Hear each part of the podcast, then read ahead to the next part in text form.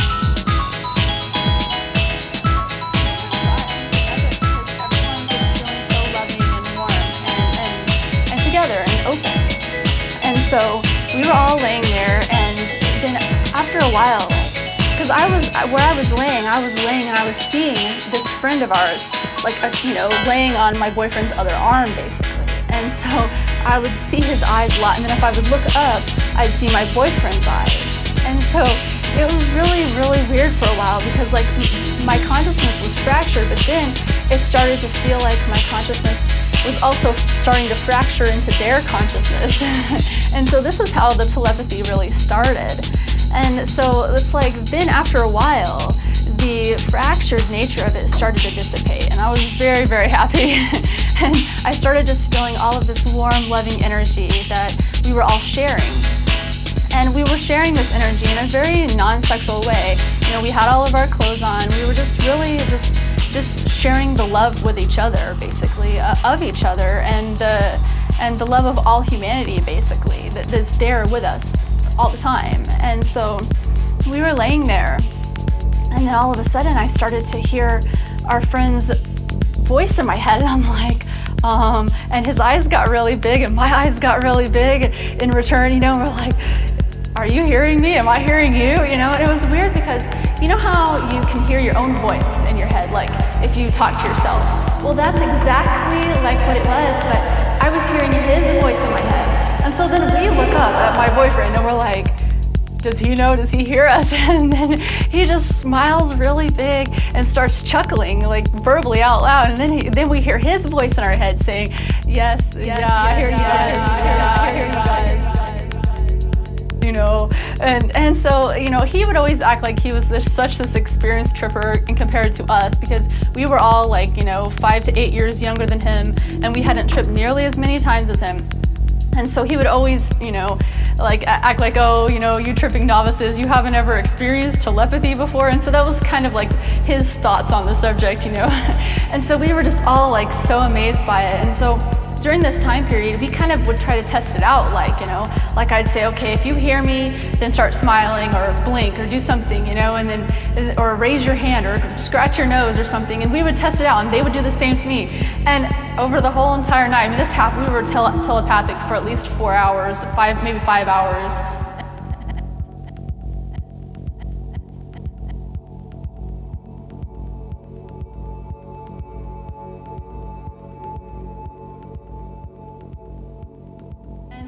After we started to come down, the telepathy wore off, but we were like, was that real? You know? And so then we just kept comparing notes about it, and we're like, yes, that was real. All this stuff was said, all this stuff was thought, and it, it was a very amazing